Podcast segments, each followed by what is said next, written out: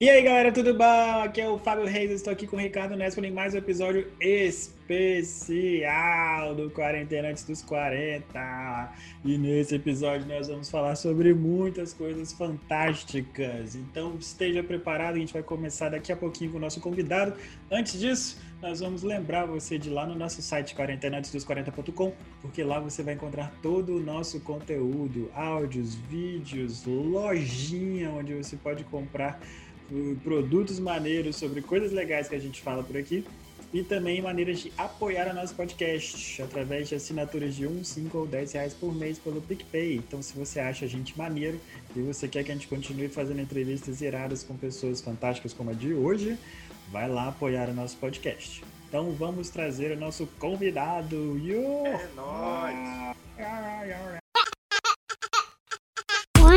Antes dos 40. Com Fábio Ricardo Nespoli. Hoje, galera, nós estamos aqui com o Christian Verardi. Que honra, né? O Christian é um crítico de cinema. Olá! Olá! Crítico de cinema, diretor, produtor, ator. Mantém o festival, né? A Vingança dos Filmes B, o festival de Isso. filmes, é, que já tá na, já tem nove edições, né? Muito legal. O Christian... Edições, indo para décima, né? Indo para décima. se tudo der certo. Isso aí, vai sim, vai sim. É, o Christian está envolvido com o cinema, pelo que eu entendi, desde a década de 90, né, Christian? E é um dos membros fundadores da Associação de Críticos de Cinema do Rio Grande do Sul.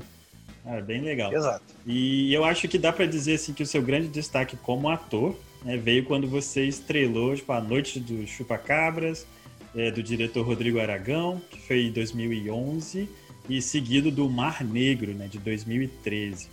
Então, Isso. Christian, muito obrigado por aceitar nosso convite mais uma vez. É, você poderia começar falando um pouco mais sobre você, é, como foi essa sua trajetória, né, até você chegar aqui, né? Como foi que você outra coisa? Como que você saiu de Porto Alegre e veio gravar filmes em Guarapari aqui com a gente? é, história maluca. Né? Cara, a minha história com cinema eu conto começou desde a infância, né, cara? História muito, muito antiga. É a primeira lembrança que eu tenho de, da, tenra, da primeira infância, a primeira lembrança que eu tenho é de estar no colo da minha mãe dentro de um cinema. Ah, que legal. Então, na verdade, isso, o cinema sempre fez parte da minha vida. Eu fui criado dentro de, de um cinema. O meu padrinho era dono de um cinema na, na cidade do, do, interior onde eu nasci, hum. na cidade de Encantado, no, no interior do Rio Grande do Sul. Então, eu sempre fui criado frequentando salas de cinema e isso meio que ficou no sangue, né, cara? Daí, ali nos anos 90, eu comecei a trabalhar em locadoras. Uhum. Aí, nos anos 2000, fui trabalhar com cinema em todas as formas possíveis, porque como programador, como cineasta, como ator. Então, na verdade, é uma, uma atividade que eu atuo em várias áreas. Uhum. Mas a, a, minha história maior talvez tenha sido mesmo com crítica de cinema. Né, que eu já fazia desde os anos 90, uh, ah, sempre trabalhando com fanzines.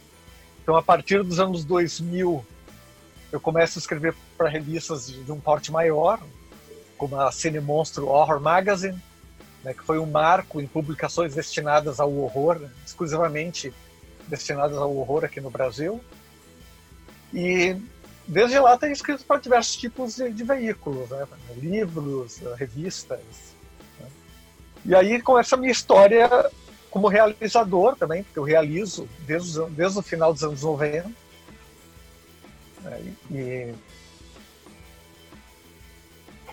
tenho uma trajetória, então, como realizador, mas acaba atuando em todas as áreas, e o cara acaba sendo meio picareta nesse meio. Porque tu quer ficar dentro de, desse universo, tu, tu, tem que se virar. Vai, vai, se enfiando, né? É, então pau para toda obra, cara. Sou crítico, ator, cineasta, o que vier. Massa. E, mas então, e, e Guarapari? Como foi que você veio parar para cá? Guarapari. Minha história com Guarapari começou em 2008.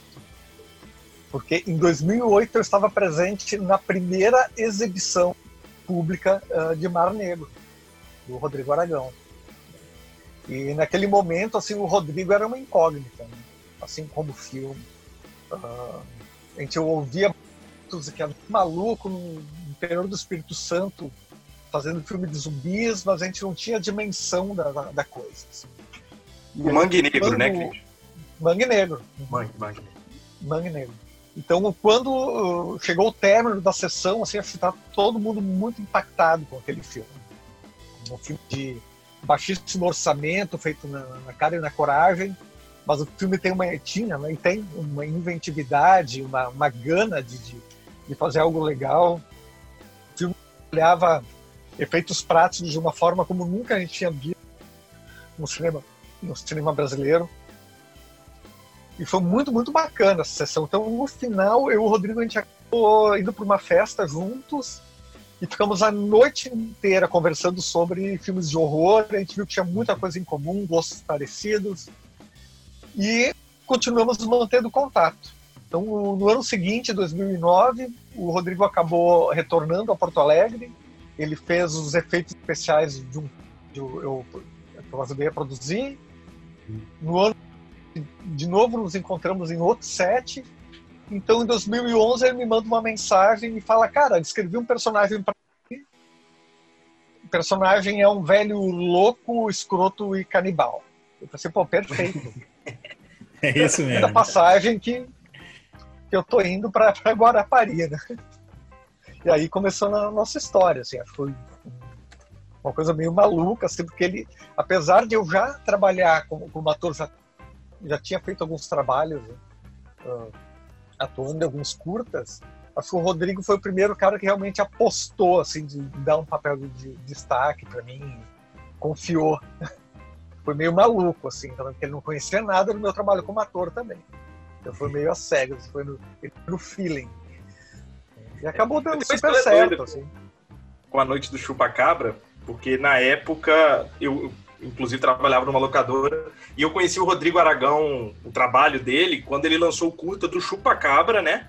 Que foi, Sim. enfim, um curta que saiu numa. É, eu vi numa exibição aqui, na, na UFES até, na Federal. E aí, enfim, eu tinha um amigo que era ator, que é o Eduardo Moraes, que fez o Albino da Noite do Chupa Cabra. O Albino, e sim. Começou a falar, cara, eu fui na cara de pau e mandei um e-mail pro Rodrigo falando para produtor, não lembro com quem eu falei na época, falando, ó, oh, tem um amigo aqui que é ator e ele tá afim de, ah, ele quer trabalhar, o que, que você acha e tal. E aí deu super certo, ele foi para ser o Albino do A Noite do Chupacabra, né? Depois foi o Valderrama no filme que ele foi o...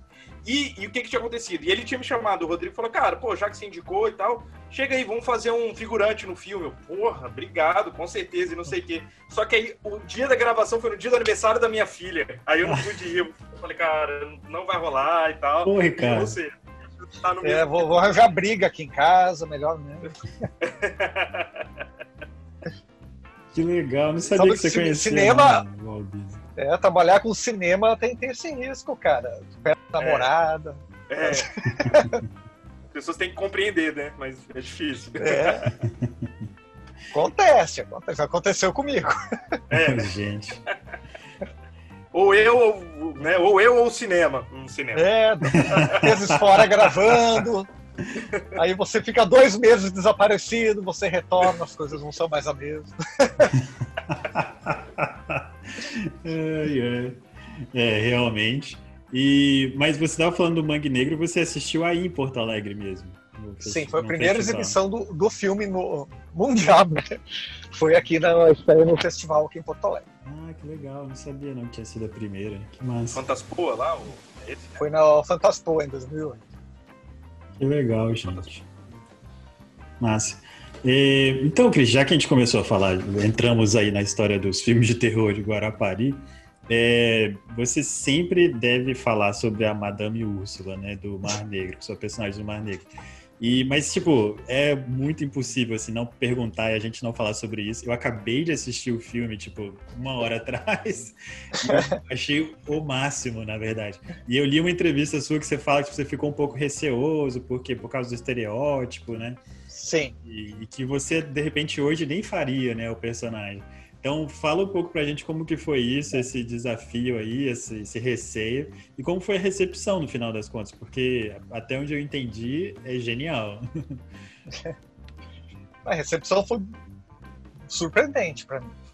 Uh, na verdade, quando o Rodrigo me mandou o roteiro, e eu fiz a primeira leitura do roteiro, eu achei que era uma personagem que podia cair muito, muito pro caricato uh, de uma forma, enfim, que para mim não ia ser legal. Talvez eu, naquela época, como ator, achava que eu não daria conta da, daquela personagem. E esse medo também de, de ser o um estereótipo, né? Do, do, eu sempre digo que, que eu brinquei com ele. Uma, me chama para fazer uma travesti, mas tem que ser logo um gaúcho, tem que continuar a piada, né? Eterna piada do Cacete Planeta, do gaúcho gay e tal. É.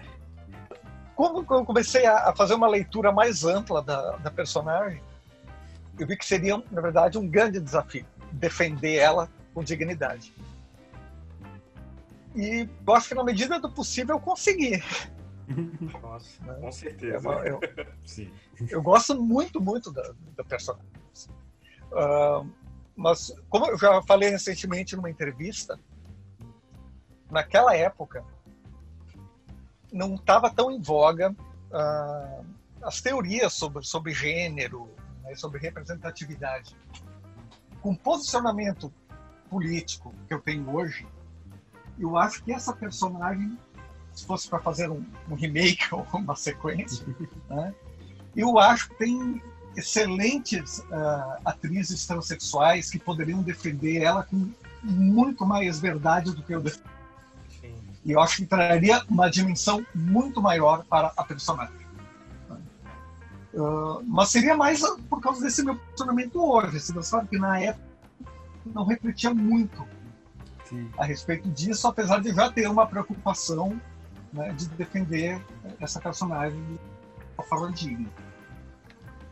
Mas uh, o resultado acabou sendo, sendo bacana, né? ao menos dentro da, da, comunidade LGBT. O filme foi bem recebido, a personagem até hoje eu recebo e-mail né, citando a personagem. E eu acho que foi assim, um saldo muito positivo e na verdade foi um marco para mim como ator, assim, porque foi uma personagem que me deu muito destaque como ator. Então, graças a ela, eu consegui fazer muitos filmes depois disso, assim. É, essa questão da, da representatividade, realmente, ele, ele, tomou corpo um pouco depois, né? É assim, é Isso. é claro que sempre teve uma luta contra o preconceito, enfim, de muita gente, mas a questão de, ah, é, personagens negros serem feitos por negros ou dublados por negros, personagens gays serem feitos por gays. E aí eu tava lembrando, quando você tava contando isso, daquele filme Transamérica, que é um grande filme com a Felicity Huffman, e ela faz uma, uma mulher trans. E na época não foi mal visto, assim, né? Isso não foi... Hoje, hoje, hoje já, já vi ressalvas com relação isso, a isso, críticas mais, mais recentes, assim. É. Mas acho que isso são, é sintomático da nossa época. É claro. É, claro. Isso é muito sintomático da nossa época e eu acho que é legal tu repensar. Isso, exato. Repensar não tem como você pensar antigamente com a cabeça de hoje, né? Não, não tem como. evoluir, é isso. É. Eu acho que tem, tem que seguir esse fluxo de evolução social e, e acompanhar também as teorias que estão surgindo e compreender também. Né? Tá certo. É, eu queria até comentar assim que o que é óbvio que é um grande destaque assim do filme. Eu costumo acompanhar os filmes no num site chamado IMDb, né, que é Internet Movie Database. Sim. E lá o, o pôster do filme é a Madame Úrsula com a metralhadora, assim, escrito Bloodbath, assim. É, isso é coisa muito maluca. Eu tenho aqui, ó. Isso aí foi uma surpresa, na verdade, porque o filme ele foi vendido pro mundo inteiro. Né? Foi lançado até no Japão. Japão, é. Né? Então, esse aqui é esse é mesmo. o é, Bloodbath. É uma surpresa tremenda quando, quando eu vi né, a, a, a capa do, do Blu-ray, uh, me colocaram na capa né, do filme. Nem acho que eu seja o personagem principal. É um filme, é um filme meio mosaico, assim, ele não tem um personagem é. Mas eu acho incrível isso, para ver como a personagem acabou ficando marcante. Né? Então se tornou a capa do, do Blu-ray alemão. Mas o mais engraçado é, é me ouvir dublado em alemão. Ah, menino, deve ser mesmo. Era isso que eu ia falar. Teve uma vez que eu resolvi maratonar os filmes do Rodrigo, né? O único que eu não vi foi esse último, né? Enfim, saiu há pouco tempo. Eu fui maratonar os filmes do Rodrigo e fui procurar na internet e tal. A maioria, inclusive, eu achei para alugar no YouTube. É possível para quem. Mas esse, o Mar Negro, por exemplo, tem no Globoplay, né? O, o Fábio acabou de ver no Globoplay. Mas enfim, se eu não me engano, o Mar Negro, quando eu fui procurá-lo, é, eu achei no YouTube gratuito em alemão com legenda em português. Eu não consegui achar ele em português dublado, mas eu É, achei é em essa alemão. versão. É essa versão. Muito louco, né? Que doideira. É muito, mas, mas eles- na Europa eles dublam tudo. Né? É, Sim. é muito comum. né? 90% dos filmes são dublados. É verdade. Agora, eu acabei não assistindo no Globoplay, cara. Eu aluguei no, no, no Google no Google Play Filmes. Tava Ah, tipo tá. R$3,90, assim. Ah, pegar. Tá bom que ajuda, né? É, isso, ajuda mais um pouco aqui, né? E... Cara, mas, mas é, é como os filmes ah, alternativos independentes têm sobrevivido. É, claro. Pois é. É Hoje, bom que. muito, né, muito que- difícil tu conseguir uma, uma tela de cinema. Eu imagino. Ainda mais agora com tudo fechado também. É. Tem tudo fechado. Mais Opção, impossível ainda. né? É. Mas, pois é, então eu acho que são oportunidades, né? Que bom que, que fica disponível, assim, tipo, eu consegui achar, abrir lá o Google Play Filmes e pronto, o filme Não tava vale muito a lá. pena alugar, assim, muito legal. Aluga, baratinho, É. assiste, feliz da vida. Eu fui descobrir que isso existia nos filmes do Rodrigo Aragão. Fui procurar os filmes e achei todos pra alugar no YouTube. Aí. Pois é, muito legal. E você É, acaba conseguindo com qualidade, né? Tipo, uma qualidade muito boa e tal. Isso Isso. me remete muito a, a pensar nos anos 90, ah, a forma, né, co- como era a distribuição dos filmes independentes. Tu tem o, o Peter Baistorff, de, de Santa Catarina, que, que o cara é uma lenda do, do underground. E em 95, se não me engano, ele lançou O Monstro Legume do Espaço. E ele vendeu em VHS, assim, tipo 5 mil cópias. Fantástico. Loucura, assim É. vendendo em VHS, assim. A rede de distribuição funcionava através de propaganda em fanzines. O cara conseguiu vender 5 mil cópias, né? Então, tu pensando ne- nessa dificuldade que a gente tinha nos anos 90 para ter acesso né, aos filmes e a facilidade que a gente tem hoje, É é impressionante. Mas também é uma relação muito, muito diferente. Eu falo para mim como colecionador. né? Eu coleciono filmes desde o começo dos anos 90 e a relação mudou bastante, porque hoje tu pode baixar aí 20 filmes num dia, colocar no teu HD e vão ficar dois anos ali guardados sem tu assistir.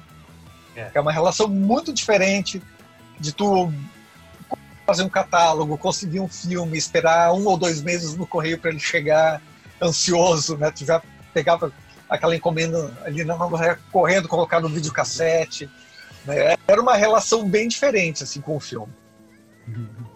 É, não, com certeza. É, você falou sobre o Peter Baistorff e eu sei que você fez um filme com ele também, não fez? Eu fiz vários. Ah, eu fiz o Ninguém Deve Morrer, eu fiz o Zombies e devo ter feito mais uma outra bagunça em algum set dele. Eu acho que é, foi esse Chimarrão Zombies que eu vi. Eu, me destacou por causa do nome, né? Chimarrão Zombies é uma ideia muito boa. É uma, uma, uma- basicamente é uma porno chanchada com zumbis, né? A porno chanchada catarinense, Eu tô olhando aqui que seu personagem era o cheirador alegre.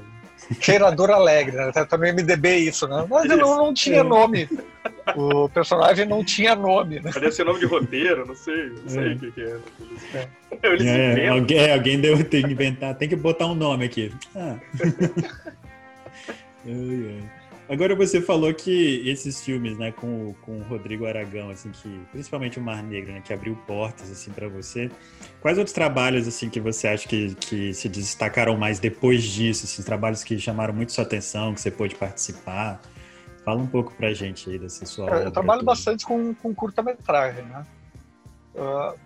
para como realizador, como diretor, eu dizer que o, o ponto alto né, da minha carreira como diretor foi que eu realizei um sonho de infância com um curta que eu dirigi em 2015, chamado Nepá Projeté. Esse curta, inicialmente, ele foi realizado como segmento de um longa-metragem, mas ele acabou funcionando tão bem isolado do, do longa, ele acabou participando de diversos festivais né? uh, apenas com o formato de curta. Então eu acabei sendo selecionado para festivais de renome, como o Festival de Cinema de Gramado, Curta Cinema uhum. de, do Rio de Janeiro, e o Festival de Cinema de Sitges, na Espanha, que é o maior festival de horror do mundo.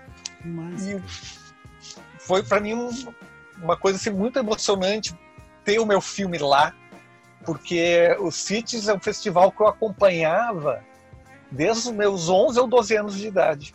Hum. E eu jamais imaginei na minha vida que um festival que já exibiu filmes que eu amo, como O Exorcista, enfim, com, com, vários clássicos do horror que passaram, né, tiveram sua trajetória pelo Festival de Cities, que um dia o meu filme estaria sendo exibido lá, naquela tela. Então, para mim, isso foi uma conquista tremenda, como realizador e principalmente como fã de cinema de horror. Uh, meus trabalhos, enfim, como ator, acabei participando de um curta muito bacana chamado Who's That Man Inside My House, que acabou premiado também no, no Festival de Gramado, ainda está fazendo uma carreira bacana em, em, alguns festivais. É um curto que acabou circulando bastante. Uh, fiz uma participação no longa A Noite Amarela, do Ramon Portomota, filmado na Paraíba, que foi uma, uma experiência incrível. E fiz uma pequena participação em Morto Não Fala, do Denison Ramalho, do qual sou um grande fã. Fiquei muito feliz com, com o convite de fazer esse, essa pequena participação. Como eu disse, foi uma participação afetiva no, no longa. Né? Eu faço um policial, policial Silvinho. E, enfim, é um filme que eu gosto bastante. E o Denison é um dos grandes mestres do, do horror brasileiro e foi muito, muito bacana ele ter me convidado para esse projeto. Legal. Pô, que bom. Já fica um monte de dica então pra gente procurar, nossos ouvintes também. E aí... Não chegaram a ver o Morto Não Fala? Não, cara, não assisti. Eu acho que o Ricardo tá mais, mais ligado nos filmes do que eu. Mas é bom que a gente fica é, de olho. O, o Denison, Denison é uma lenda dentro do horror nacional, né? Um cara que, que desde os anos 90, assim, feito trabalhos impressionantes. Uh, aliás, o melhor curta de horror brasileiro feito até hoje é imbatível. Se hum. chama Amor Só de Mãe. Caso vocês não conheçam, ele, se não me engano, ele está na íntegra no, no YouTube. Ah, ótimo. Assistam. Amor Só de Mãe. É um filme do, do começo dos anos 2000. E eu acho que é um curta que mostrou todas as possibilidades de se fazer realmente cinema de horror nesse país. Impressionante. O Denison construiu sua carreira com curtas-metragens. Outro curta-metragem dele muito, muito importante se chama Ninjas, que eu recomendo bastante. Filme muito impactante. Então, até acompanhado toda essa trajetória do Denison uh, nos curtas-metragens, ter recebido um convite dele para trabalhar no primeiro longa-metragem dele foi, foi Massa. Pois é, você falou, comecei a procurar aqui, pra, atrás do curta já, e eu vi que tem até uma entrevista dele com o Bial, né? No Conversa com o Pedro Bial aqui. Depois eu vou. É, a gente está junto com o Rodrigo Aragão. É, isso, isso mesmo. Estão os dois aqui sentados no, numa cadeirinha. Depois eu vou assistir também, para saber conhecer mais, né? E. Tá, e aí, olha só, já que a gente. Bom, continuando o nosso papo aqui sobre filmes e tudo mais, sobre seus trabalhos, eu sei que seu o último trabalho do Rodrigo Aragão, que o Ricardo comentou de leve, é o Cemitério das Almas Perdidas. E acabou de ser lançado, né? Aparece que agora em setembro, assim, que começou a aparecer. Isso. 7 de setembro foi a primeira exibição dele. Isso, muito legal. E eu vi que o, o, a Gazeta, né, que é o jornal aqui do Espírito Santo, tem um crítico de cinema que já veio participar aqui do nosso podcast, que é o Rafael Braz, e ele escreveu falando que é o grande épico de terror capixaba. Achei genial. Então, então queria... o grande época brasileiro, né? Nem capixaba, porque eu acho que nunca foi feito algo, algo semelhante no cinema brasileiro. Genial. Então fala um pouco pra gente sobre o filme e sobre o seu personagem, que é o Maciel, né? É, o personagem se chama Maciel, ele é um degradado português no, no século XVI, uh, né? marginal, maluco, que é enviado como prisioneiro para o Brasil e nesse trajeto, até o Brasil acaba conhecendo esse bruxo, que é o Cipriano, né, e acaba se tornando, enfim, uma, uma entidade maléfica a serviço desse bruxo. Foi um personagem muito, muito bacana, cara. Talvez física tenha sido o que mais exigiu de mim. Mas eu tenho uma história que é sobre a composição desse personagem. Hum. Porque a, a, minha formação acadêmica é em letras, eu sou professor de literatura, com especialização em literatura portuguesa. Então, quando o Rodrigo me mandou o roteiro, eu já gostei de cara do personagem, que é um período também, o período das navegações, é um período que eu gosto muito, período do descobrimento. E quando eu comecei a compor o personagem, na primeira versão do roteiro ele tinha falas, né? tinha, uhum. o personagem falava. E eu comecei a, a, a, estudar novamente a língua portuguesa arcaica, lembrando de algumas aulas que eu tive na, na universidade. Uhum. E comecei a compor esse personagem, tentando buscar uma, uma forma né, próxima de falar do português do século XVI. Então, eu fiquei dois meses construindo uh, esse personagem. Faltando poucas semanas para começar a gravação, o Rodrigo faz alterações no roteiro, me liga e diz: Cara, eu tive uma ideia sensacional. Eu vou cortar as orelhas e a língua do teu personagem. Ele disse: Porra, que bacana, Rodrigo. Ótimo, que legal, semanas, que né? bom. Que bom! Então, ou seja, eu tive que varrer para debaixo do tapete os meus dois meses de estudo de personagem e partir para uma outra abordagem, que é uma, uma abordagem muito mais física, corporal, de como aí comecei a quebrar a cabeça, né, cara? Pô, não existia uma linguagem de sinais para surdos, é. né? Naquele período. O personagem, enfim, tem a língua cortada e tal, como é que ele ia se comunicar? Então eu acabei focando muito na, nas expressões corporais e isso na verdade fez o personagem crescer muito, muito assim eu tinha que arranjar uma forma de que ele se destacasse sem se expressar oralmente. Hum. Então eu fiz toda uma composição corporal assim que me deu muitas costas. e acho que funcionou super bem, as pessoas estão adorando o personagem. E mais uma vez foi muito, muito bacana né, ganhar esse presente do, do Rodrigo Aragão. Assim, foi muito bacana.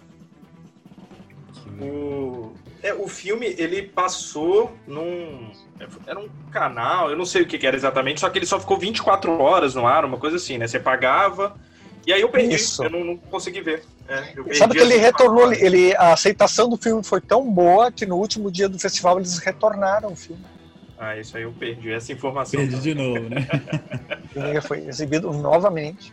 Ah, é. Tem que ficar de olho, porque eu tô louco pra ver as críticas estão sendo muito boas, cara. As pessoas foram muito pegas de surpresa, que não esperavam, né? Um filme de que ele é um filme de, de aventura, fantasia, com horror, é, é uma mistura muito maluca, é algo que eu desconheço, algo semelhante assim, tenha sido feito no cinema brasileiro. Né? Rodrigo é um cara que ele sabe trabalhar com baixo orçamento, apesar de que esse filme foi o maior, o maior orçamento dele, que é o filme mais caro já realizado no Espírito Santo, foi em torno de 2 milhões. E ele sobre aproveitar cada centavo, vocês vão ver que foi investido no filme. Assim, a cenografia está impressionante, a fotografia do filme está linda e gente na boa, já trabalhei em muitos filmes. Foi um dos sets mais bacanas que eu mais me orgulho de ter participado. Assim. Porque tinha uma energia tão boa, cara. Eu acho que estava todo mundo tão, uh, tão disposto e tão a fim de fazer aquele roteiro acontecer, cara. Tava uma energia muito, muito, muito bacana. A equipe foi maravilhosa, os outros atores, foi uma experiência incrível. Fiquei morando em Paris, né, por dois meses. Foi demais, assim. Eu sou, sou hum. quase capixaba, assim, porque todo ano eu tô indo. a Guarapari. É. Quando acabar essa quarentena, a gente marca uma cerveja também pra papear. Eu achei legal, porque eu tava. Eu não tinha ficado sabendo do filme do, do Cemitério das Almas Perdidas. Mas eu sou historiador e eu estudo Brasil colônias. Então, você começou a falar, eu falei, gente, eu, tipo, eu preciso mesmo assistir. E, e fiquei muito interessado em, em saber sobre o, todo o seu trabalho aí com a linguística do, do português arcaico. Eu queria ver Porra, isso. Eu tive no, que resgatar, resgatar as minhas aulas de linguística, cara, para te ver o trabalho. Pois é. Mas, cara, muito legal. E... Mas acho que tu, como, como historiador, acho que tu vai, tu vai gostar, cara, assim, porque essa leitura do, do colonizador português, literalmente vampirizando tá? o, o, Brasil, é, é, uma alegoria muito bacana, cara. Muito boa. Segue realmente. até hoje, né? Pois é, é verdade. Não, com certeza, cara. Eu tô, fiquei muito animado para assistir, na verdade. Espero que a gente consiga ver logo. E, e, mudando agora um pouquinho, mas e falando, mas continuando sobre o seu trabalho, é, a gente comentou lá no começo sobre o festival, né, a Vingança dos Filmes B, que é um festival que já que você falou que vai para a décima edição, que acontece em Porto Alegre, né? Então você pode falar um pouco para a gente sobre essa proposta toda, sobre como você se viu nisso, com essa produção nesses anos todos. Fala para a gente aí. Uh, na época que eu iniciei o festival, eu trabalhava na coordenação de cinema da Prefeitura de Porto Alegre. Eu já desenvolvi um trabalho numa sala muito bacana, uma sala de cinema foi importantíssima para a cinefilia local, chamava Sala PF Gastal, da usina do gasômetro. É uma sala muito, muito importante para o cinema gaúcho. Infelizmente, por motivações políticas, hoje a sala se encontra fechada. Hum. E como eu, eu, na época, trabalhava na coordenação e trabalhava com a sala, eu tinha à disposição essa sala de cinema. Hum. Então, eu fazia curadoria para alguns festivais, por um festival específico né, na época, estava fazendo curadoria, e eu comecei a ficar descontente com algumas coisas que eu via dentro da, da, da política do, dos festivais. Né? Aquela história que é que aquela frase, né, que salsicha e política, se você faz, você não consome, né? Acho que isso também se expande a, a certos festivais de cinema. Então, já que eu estava descontente algumas coisas que eu estava vendo em certos festivais, eu pensei, então, por que eu não começo o meu? É? Hum. Na verdade, num, num formato uh, mais livre, num formato que dê espaço para o cinema independente. Porque eu sempre vi essa grande barreira com, a, com as produções de baixo orçamento, os independentes, sempre era muito difícil tu convencer, às vezes, o festival de que aquele filme tinha qualidade para estar sendo exibido naquele festival. Né? Então, uh, eu me desliguei enfim, do, do, festival na época que eu fazia curadoria, por esse descontentamento, uhum. e comecei a, a pensar num, num projeto. Como é que eu faria para que esses filmes pudessem ter acesso, pudessem ter janela, numa janela de exibição bacana no cinema. Né? Eu queria que esses filmes fossem vingados, na verdade. Eu achava algumas produções muito injustiçadas. Então pensei, por que não a vingança dos filmes B? Muito bom. Né? Então a primeira edição foi com pouquíssimos filmes assim, alguns curtas uh, que eu não havia conseguido inserir em alguns festivais. Eu chamei, vamos não, vamos fazer uma exibição bacana. Então fiz uma, uma primeira sessão, público pequeno, em torno de 40 a 50 pessoas. No ano seguinte, esse festival ele aconteceu só um fim de semana. Uhum. Daí no ano seguinte eu já comecei a expandir mais, vamos fazer uma semana de festival. Aí já comecei a correr atrás né, de, de produ mais produções independentes e também de clássicos, porque um dos objetivos também da, da Vingança dos Filmes B é resgatar clássicos e filmes esquecidos. Uhum. Então a gente investe muito nisso. Hoje a gente tem uma parceria muito bacana com a Versátil Home Video, né, que é uma distribuidora incrível também, que lança filmes muito bacanas. Então a gente sempre tem uma parceria com eles e consegue exibir enfim, coisas muito, muito bacanas que a gente não teria acesso alguns anos atrás. Né? Então, através disso, eu já consegui fazer uma mostra de cinema giallo, né? o cinema italiano presente né? nas, nessas minhas mostras. Eu, eu amo cinema de gênero italiano. Hum. Então, acabou formando um público muito fiel. Formatei assim, o, o, o festival uh, um formato que ele consegue exibir, então, desde filmes independentes completamente desconhecidos, como clássicos do cinema do, de horror, e, e, na verdade, sempre batalhei pela formação de um público cinéfilo. Uhum. Aí, meu lado também como crítico, né? falando, acho que a gente tem que batalhar pela formação de um público uh, que seja consciente da importância do cinema de gênero e do cinema de gênero brasileiro, que, enfim, é tão esquecido, tão injustiçado. Uhum. Então, nessa trajetória aí de, de 10 anos, passaram já filmes incríveis né, pelo festival, e agora vamos batalhar aí para a décima edição. Não sei o que, que vai acontecer, porque, porque o formato do festival Uh, é um formato muito de, de aproximar o público dos diretores, aproximar o público da crítica. Eu gosto muito dessa interação em sala de cinema. Então me frustra um pouco de, de pensar que de ter que fazer isso aí online. Assim.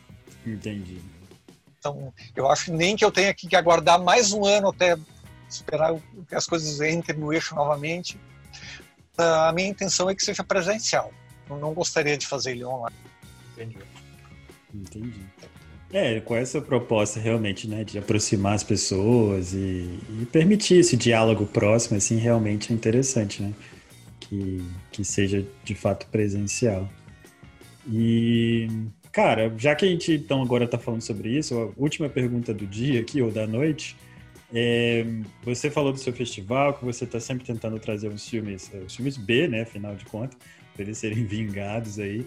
É, última pergunta, então, é para, na verdade, é um pedido, né, para você dar umas dicas para gente, para os nossos ouvintes, é, de alguns filmes que a gente, tipo, deveria estar assistindo, né? Quais são esses filmes B, no final das contas, além dos que você já citou, que a galera tem que assistir, assim, um filme imperdível que a gente tem que ir atrás.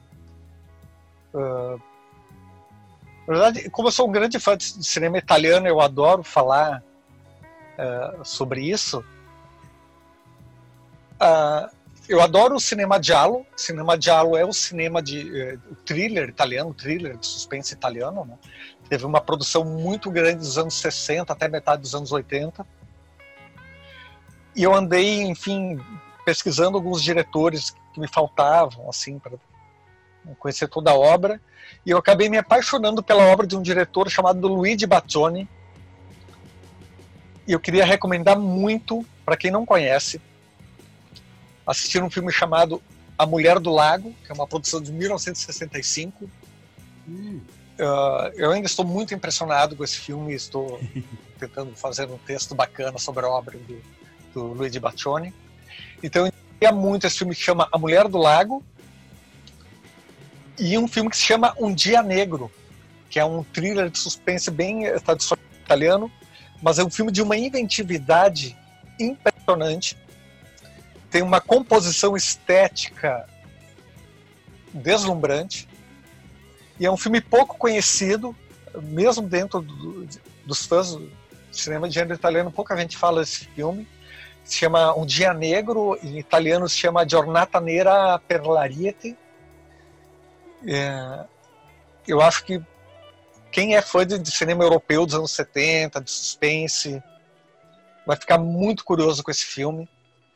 Né? A fotografia dele é do, se eu não me engano, é do Storaro. Deixa eu ver aqui.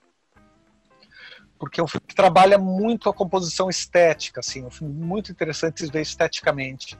É um filme estrelado pelo Franco Nero. Fotografia do Storaro. Deixa eu ver aqui. cinematografia. Vittorio Storaro, grande fotógrafo italiano, é um dos primeiros trabalhos dele com cinema, e trilha sonora do gênio Ennio Morricone. Oh, legal, cara. é, esse filme. Muito bom. O Luigi Baccione eh, tinha um olhar muito particular uh, para o cinema. Fico muito impressionado com a composição dos planos, composição estética é interessantíssima. Agora, dos filmes mais recentes, queria indicar, verdade, uma ficção científica Hum, chamado Vast of Night. Lá? Vast of Night. É, é um filme de um cineasta estreante chamado Andrew Patterson. Ah, é um, um filme, um filme independente americano, uh, Bastidão da Noite. Uma das grandes surpresas do ano. É um filme que ele tem todo um clima de, de sci-fi dos anos 50 e, e até o próprio formato com, com a série Além da Imaginação. Hum, E é um filme interessantíssimo. uh, tem uma narrativa hipnótica. Foi uma surpresas do ano para mim. É um filme que tem no Prime, no Amazon Prime. Puxa, aqui, ó. É mesmo? Agora, Está no É, Prime. eu está... sugeri pra você, no Prime. você não viu, você não, não viu. vi. cara. É, desculpa aí, cara. Ele tem talvez o plano sequência mais belo que eu vi esse ano. assim. Tem um plano sequência. Até agora estou tentando, estou quebrando a cabeça para compreender como fizeram aquele plano sequência. assim. É uma coisa impressionante, Pararam, dura uns né? 12 minutos aquele plano. Fiquei deslumbrado com o filme, assim. E e não, não digo que ele seja um filme fácil para Hum. o grande público. Talvez a, a narrativa dele possa parecer um tanto infame para quem não é acostumado com esse tipo de cinema independente. Mas eu acho que a pessoa tem que mergulhar de cabeça no filme e se deixar levar pelo fluxo dele, pelo fluxo narrativo dele, e acaba sendo uma experiência hipnótica. Cara, eu cometi a loucura de ver esse filme com minha filha de 12 anos e funcionou pra ela, assim, cara. Ela viu. não quis parar no meio, ah, vamos ver outra coisa. Então, ó, rola, gente. Se vocês têm mais de É que 12 tem, anos. tem uma coisa vão- interessante porque que são os diálogos do filme, né? Porque ele, ele começa com uma verborragia É, muito intensa, então tu tem aquela, aquele diálogo do, do da, da personagem lá da- do radialista com a, com a telefonista que é a Telefonista. Faye, né? Aham. o Everett e, e a, e a Faye. Ah, então eles têm um, diálogo assim, deve durar uns 20 minutos, né, a- a- aquele, aquele falatório deles. Mas eu acho que isso fala da concepção do, do filme, da proposta do filme. Mas depois que tu começa a embarcar nos mistérios que pouco a pouco o filme vai te, vai te propondo, é uma experiência bem interessante. Muito bom. É, eu não costumo, aparentemente não costumo seguir muitas dicas do Ricardo, mas já que o Christian tá indicando aqui pra gente. Não está levando Ah, é. fé nas dicas do Ricardo. Isso, mas agora eu vou assistir, porque parece realmente muito legal. Eu abri aqui no IMDB também e dei uma olhada aqui. Vou, vou assistir. De repente até hoje, se der tempo aí. É, é pequenininho. É. Então, Christian, acho que a gente pode ficar por aqui pelo nosso tempo até, mas foi uma conversa, cara, muito legal mesmo a gente falar sobre cinema. Pô, Eu e mas- mas Ricardo- posso dar mais uma dica? Posso dar mais uma dica? Opa, com certeza. Manda aí. Vocês sabiam que o, o, o David Cronenberg, filho, diretor, chama Brandon, Brandon Cronenberg, e está seguindo belissimamente os passos do pai. Então, para mim, um dos grandes filmes do ano também, nessa linha mais de horror e ficção científica, é o filme que se chama Possessor. Nossa, Conhece esse Mas eu filme? não sabia da existência desse menino, não, cara. Vou te dizer. Novinho, né? Tô vendo a imagem aqui. É. Eu, eu Possessor, ficando de eu já adianto para vocês, entrem de cabeça nesse filme, que é uma das coisas mais impactantes que vocês vão ver esse ano. É, É um filme de uma intensidade impressionante, apesar de, ele é um filme também um tanto hermético, mas ele tem um, um apelo visual e um impacto imenso. Assim, o cara está seguindo belíssimamente os passos do pai. Assim. Família Cronenberg é realmente doentia.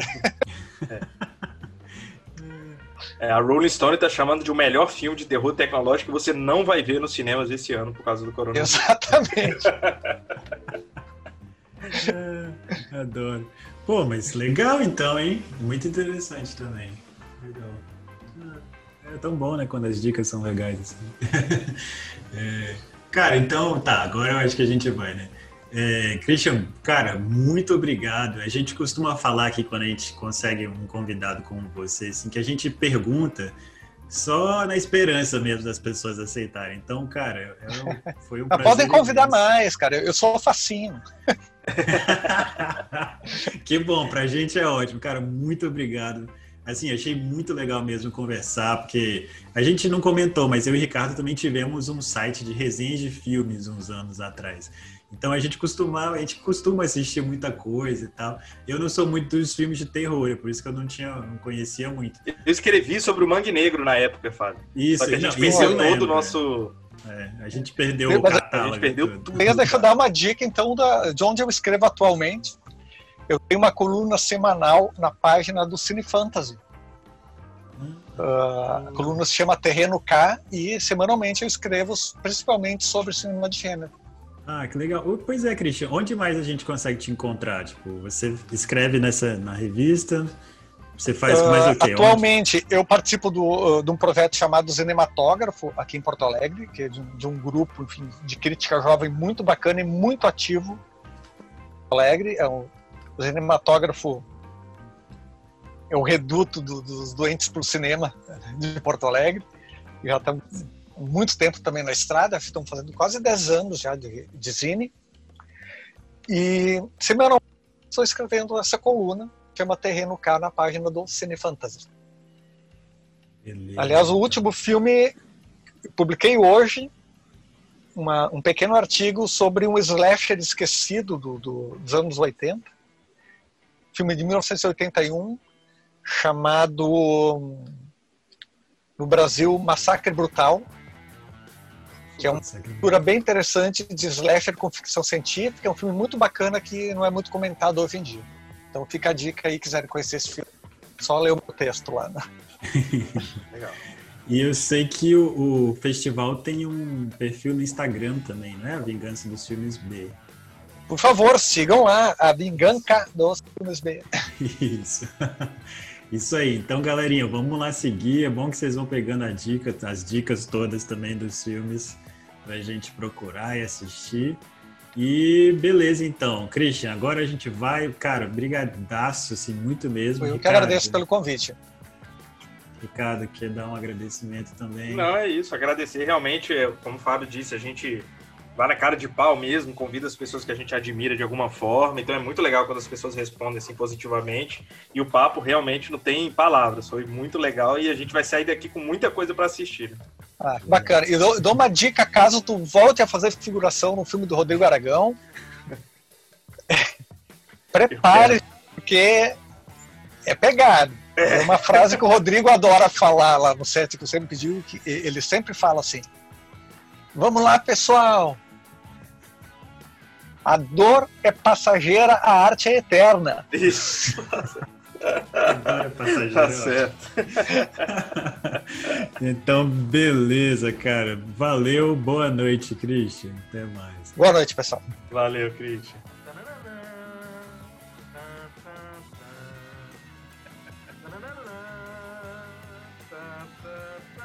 Galera, que papo foda pra caramba. Foi muito blaster legal conversar com o Christian hoje.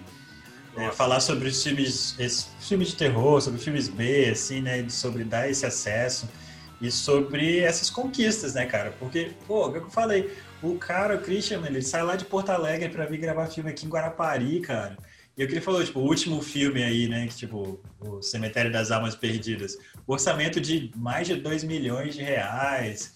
Muita né, gente tipo... não sabe, cara. E as pessoas, é, tem gente que não sabe que está acontecendo ali, né, cara? Que, é. que o cara então... fez filme com o Zé do Caixão aqui do lado, cara. Pois é. Jackson Antunes foi num filme dele aqui, cara. Aliás, assista o Mar Negro para ver cara, a Madame Úrsula, cara. Pelo amor de Deus, gente, vai assistir o Mar Negro. Como eu falei, se você tem o Globoplay, aparentemente tá lá. É, mas eu acho que tem outro filme também lá do, do Rodrigo, né? Mas o Mar Negro ele também tá no Google Vídeos lá, do Google Play Filmes que é tipo R$3,90 para você logar e para você assistir em alta definição na sua TV. Mano, paga lá, ajuda essa galera e vamos, porque fantástico o filme. Nossa, cara, eu, é eu assistia e ia mandando mensagem pro Ricardo. Cara, tipo, tem uma gaivota zumbi. E ela, e ela tem um papel massa no filme ainda. Bicho, só assiste. Vai lá que vale muito a pena. Né? E é então aí. é isso aí. Valeu, assista os filmes B, vai lá conferir o Instagram lá do da Vingança dos Filmes B e vai lá conferir os trabalhos do Christian Verardi, porque vale muito a pena. Abração, até semana que vem, povo. Até mais. Uh. É, eu falei que tipo, eu não sou exatamente o cara dos filmes de terror, então eu conhecia, tipo, eu conheço o Rodrigo Aragão, é, né, dos filmes do Mangue Negro, do Mangue Negro. O Rodrigo cara. é primo da Laís, cara, que é nosso ouvinte aí. Aí, Laís, que massa, é, cara. É Laís Aragão. Maneiro, hein? Cara, parabéns aí, então. É... e, pô, que legal. Um dia a gente também quer trazer o Rodrigo Aragão aqui, Laís. Então, se você puder ajudar, Isso. a gente adoraria conversar com ele aqui no podcast. É tipo, realmente. É. Eu não me aguentei também, não, desculpa. É muita cara de pau para uma pessoa só.